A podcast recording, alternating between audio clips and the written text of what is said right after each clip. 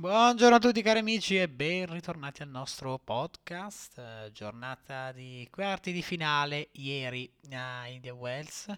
Ovviamente eh, una giornata bella, godibile assolutamente, piena di eh, anche spunti per quanto riguarda il tennis del futuro. Si parla ovviamente di tennisti che eh, non sono fatti vedere fino ad ora, ma che in un futuro magari potranno fare davvero uh, bene, soprattutto a livello femminile, dal momento che a livello femminile non c'è la figura mm, di un vero dominatore, per esempio se prendiamo il maschile Djokovic è lui colui che domina un po' mm, tutto. Andiamo a, dunque a vedere quanto è successo.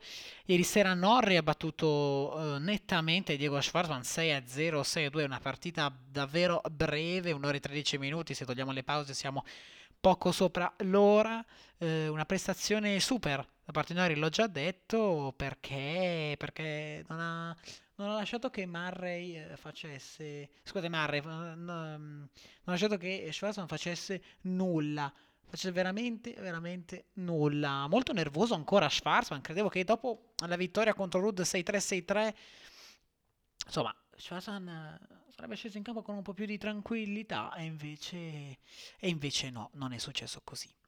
Dimitrov lotta ancora e batte Urkac. È il Dimitrov di qualche anno fa? È il Dimitrov del 2017? Secondo me c'è molto, ma molto, ma molto vicino. Vince il bulgaro 3-6, 6-4, 7-6, 7 punti a 2. Che vittoria, che torneo che sta giocando Grigor Dimitrov, veramente un torneo super, un torneo che eh, per il momento lo ha visto protagonista sotto tutti i punti di vista, tennistici soprattutto, ha battuto, ehm, ha battuto Medvedev, questa vittoria è molto importante e chissà che Dimitrov adesso che è in semifinale, insomma, non pensi anche alla vittoria del titolo, ci starebbe tutta. Oggi dalle 20 Basila Sviriziz e passa dalle 21.30 Fritz Zverev.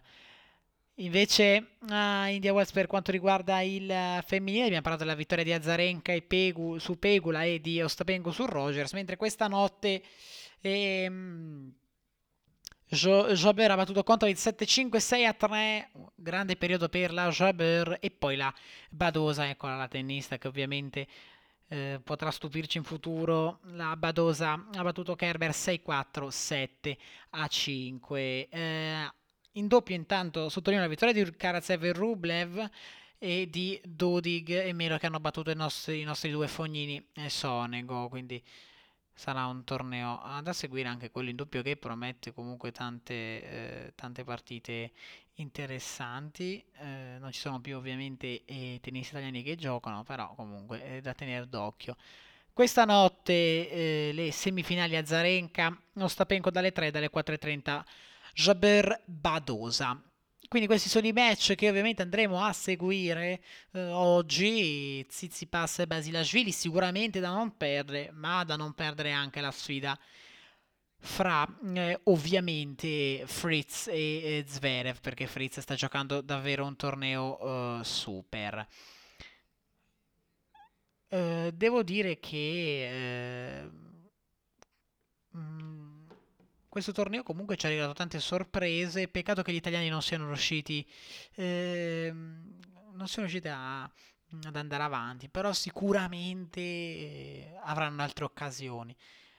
Parlando di eh, tennis maschile, nessuna data certa per il rientro di Rafa, ehm, che elogia Federer e Djokovic, giocatori perfetti.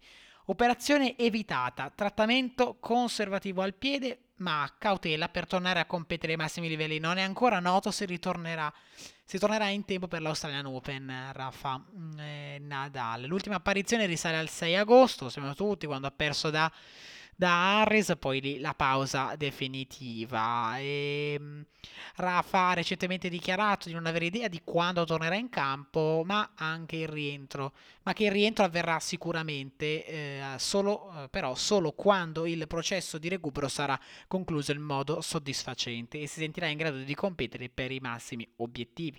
Questo significa che potrebbe decidere di saltare anche eh, l'Australian, l'Australian Open.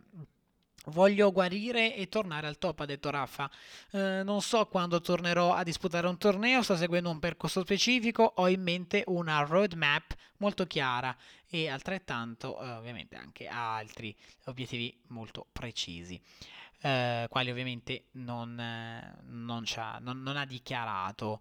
Eh, non voglio svelarli perché ci sono parecchie questioni fuori dal mio controllo, ma dentro di me so cosa voglio raggiungere, eh, so cosa voglio raggiungere e penso che le cose eh, prenderanno una piega positiva nei tempi dovuti. Lavoro duramente ogni giorno per recuperare al meglio. Quando mi sarò rimesso in, stesso, in sesto, eh, l'asticella si alzerà e lo scopo dei miei sforzi diventerà ovviamente tornare competitivo ai massimi livelli, quindi non è ancora eh, certo ovviamente il rientro di Nadal, però sicuramente sta lavorando bene, sta facendo un recupero giusto e quindi vedremo quando rivedremo in campo il tennista eh, spagnolo. Eh, devo dire che questo torneo ci ha regalato tanto, il torneo di India Wells, eh, ma forse oggi è venerdì, è già tempo di parlare dei tornei di settimana prossima.